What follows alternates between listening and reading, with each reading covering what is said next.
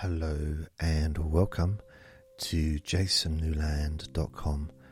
My name is Jason Newland and this is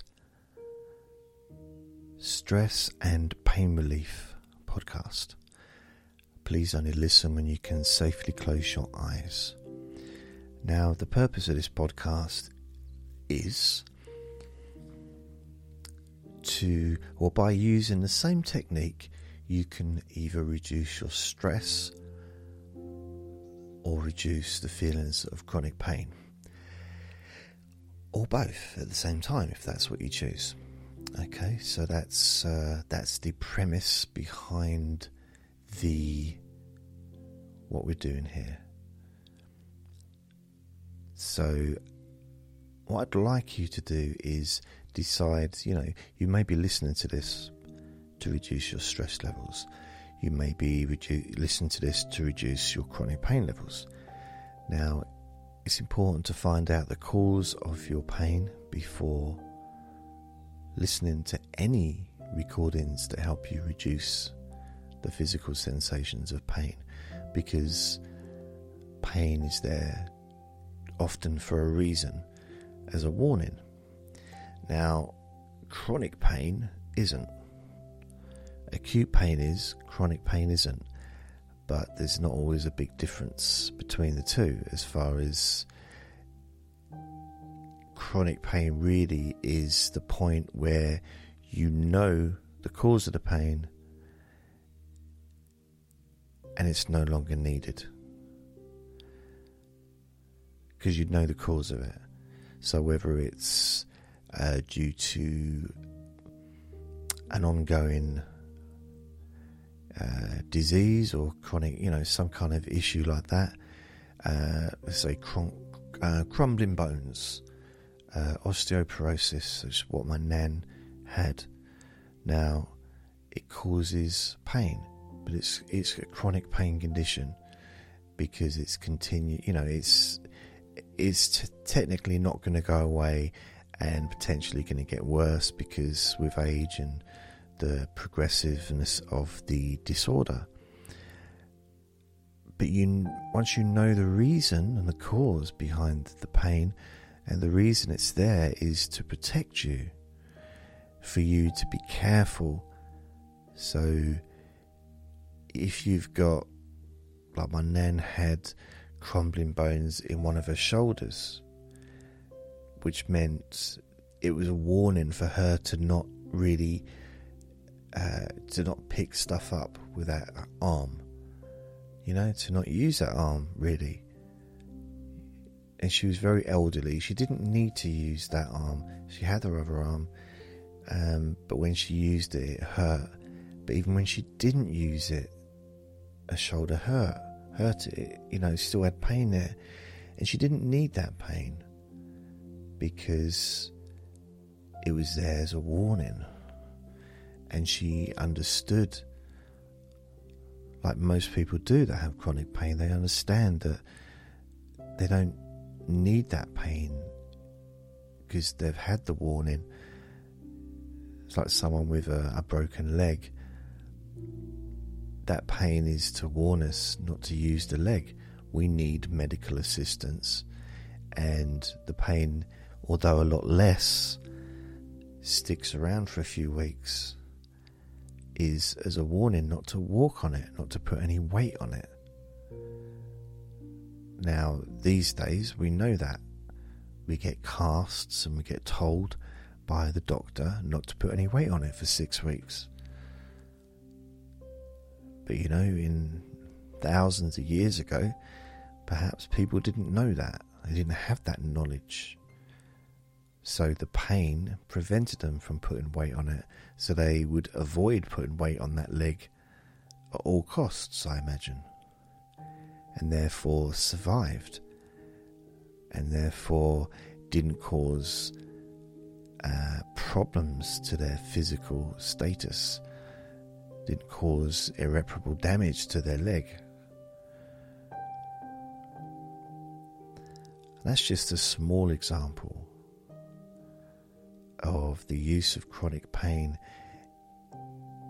A lot of chronic pain actually has in itself no use anymore. It's outdated. It's, it's like an outdated belief system. It's believing something, I won't say it in case there's kids listening, but you know, believing in something that you know you really believed in when you was maybe six years old, seven years old, but now maybe you're in your 30s or 50s or 40s or 90s even, you don't believe that anymore because you know it's not true. Well, chronic pain is a similar kind of thing.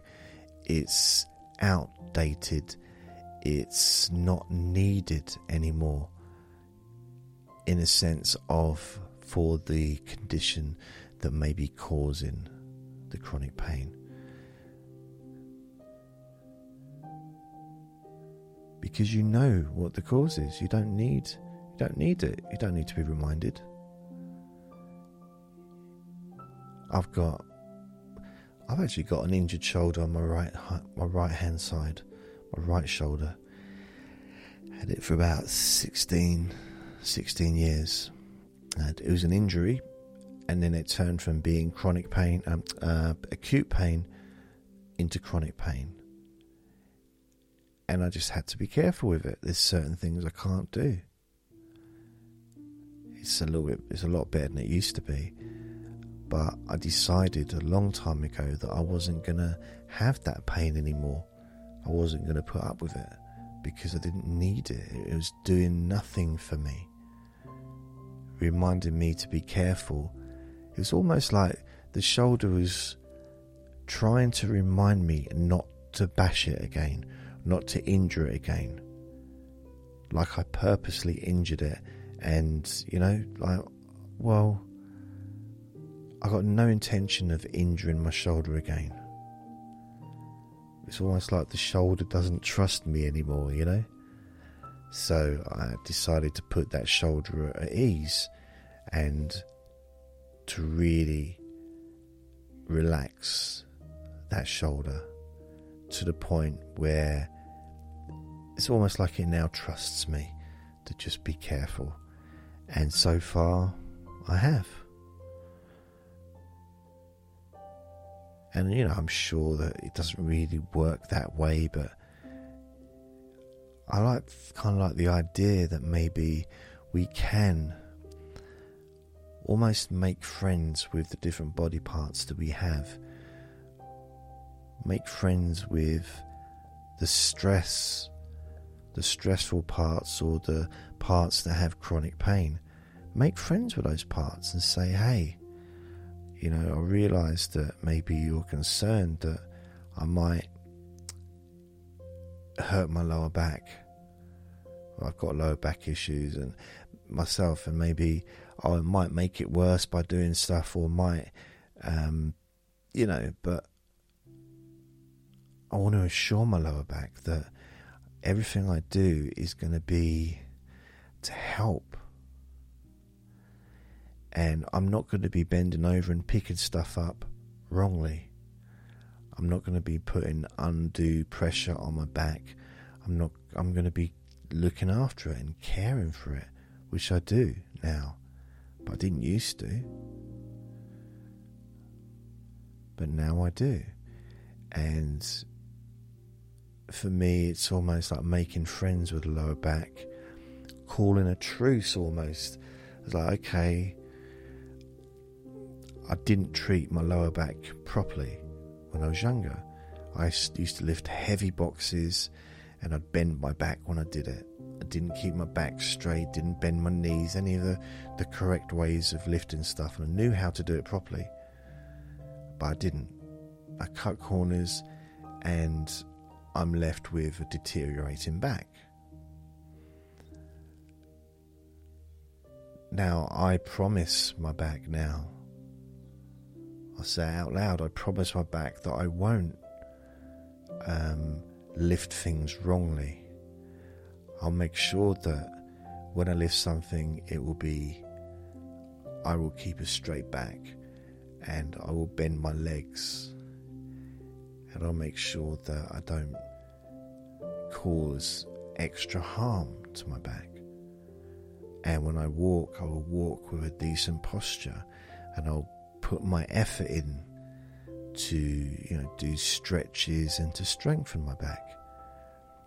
So almost, almost like I'm uh, making a deal with that part of the body to say, this is what I'll do. What I need from you in return is physical comfort. No longer do I need uh, the stress or the the chronic pain that I've had. I don't need that anymore. I'm going to be careful. And the same with stress. If we actually make an effort and say, well, from now on, I'm going to drink less coffee, or I'm going to meditate regularly, I'm going to maybe listen to relaxation sessions daily, I'm going to spend more time being kind to myself. And you can say that, and it might seem weird to talk directly to a part of your body, but with stress, I've found often it's not just one part of the body, it can move around. I can feel it sometimes in my upper back, my shoulders, my lower, my back of my neck, my head. Sometimes I even feel it in my hands, um, in my muscles, my legs, even sometimes, stomach. So it can be an all over body sensation, but sometimes it shows up predominantly in one part or one area. So you can make a deal. You can just, even if you're not saying it verbally, you know, like I did then, like a verbal conversation with your big toe or whatever, wherever you're feeling it. Because it might might seem silly, a silly thing to do. But this is about intention. Because your body listens to your thoughts. Your body is affected by not just by what you do, by but by what you think. In fact, it's probably more affected by what you think than what you do. Because you know, as it's an an experiment, which I don't recommend doing, but you could be taking the most relaxing drink that's supposed to cause relaxation, or you could be meditating. Meditation is a good example. You could be sitting there meditating and doing a doing a, a mantra, and the mantra could be one mantra could be I'm feeling relaxed, I'm feeling calm, uh, or thank you. I want to thank my body, thank my mind for everything you do for me. I want to thank my body, thank my mind for everything that you do for me. Or I feel relaxed, I feel calm, I feel love, or whatever it might be. And you know, doing that mantra, maybe saying it in your mind uh, over and over slowly for maybe five or ten minutes. That affects your body, it affects your mind. And it's relaxing and it's meditation. It's a form of meditation. Now, you could meditate and sit there and have the same, uh, f- you know, same physical posture, but you could be saying to yourself, I feel stressed, I'm uptight, the world's against me, I feel stressed, I feel uptight, the world's against me. Do that for five or ten minutes. Don't do it, I'm saying, but if you were to do it, on one level, you're sitting there in a relaxed position. But the words you're saying, the words you're thinking, are going to have much more of an effect on how you feel than the sitting in a relaxed position. So we do need to be careful what we say to ourselves. And these are things that we're not taught at school and probably not even taught by parents or by by anyone. These are things that we need to we almost have to discover ourselves in life through maybe discovering a book or a podcast or uh, some kind of spiritual training or maybe through you know just coming across a mindfulness uh, course or exercise or seeing a documentary on YouTube or things like that. But not something that we're taught from an early age. That actually the things that we think affect how we feel.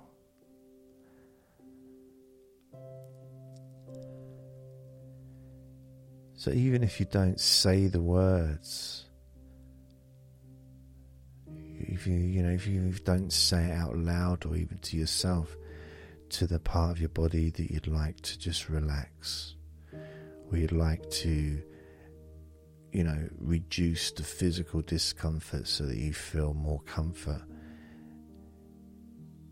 You can have the intention. You can have that intention towards that part of your body.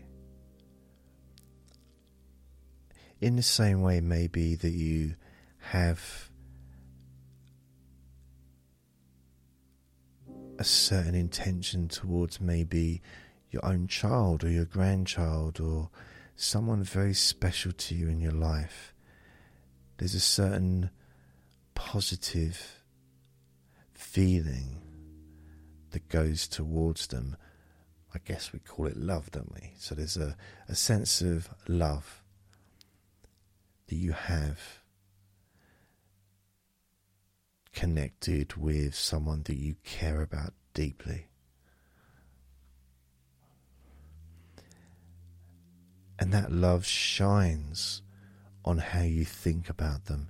That love shines on the words you say to them or the words that you think about them. It shines on how you treat them, on your intentions.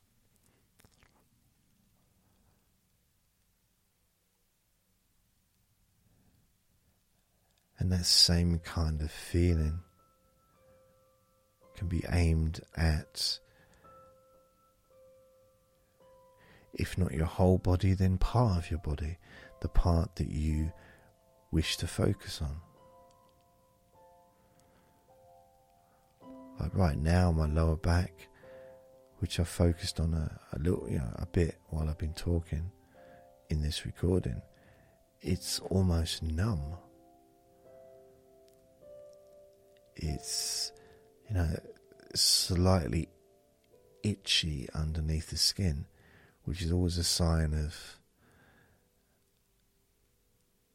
well, there's no pain. It's not. It's not really any feeling of discomfort. There's just a feeling of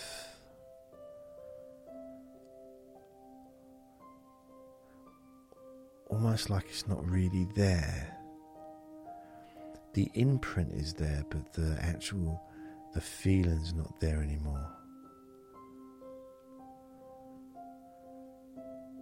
It's almost you know when a car leaves, you can see maybe the car track, the tire tracks of the car, but the car's not there. When it rains, the car tire tracks disappear.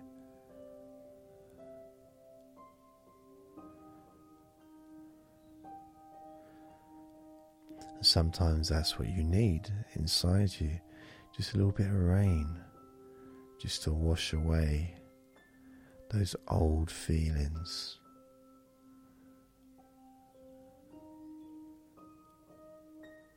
A bit of rain to just clear out the dust and the dryness that maybe seemed a bit a little bit too crusty and uh, a bit stuck maybe.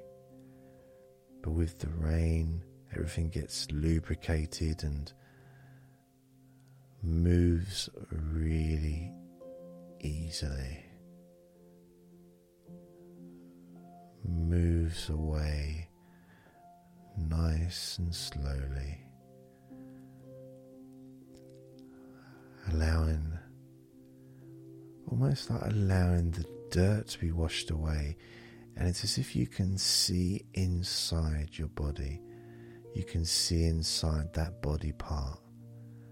It's like there's a glass cover on it, and you can see that everything's clear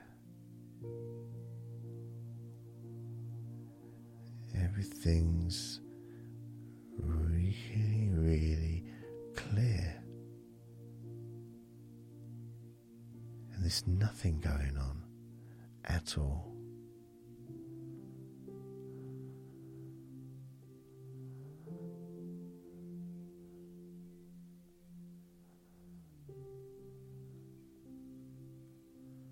Really clear and calm.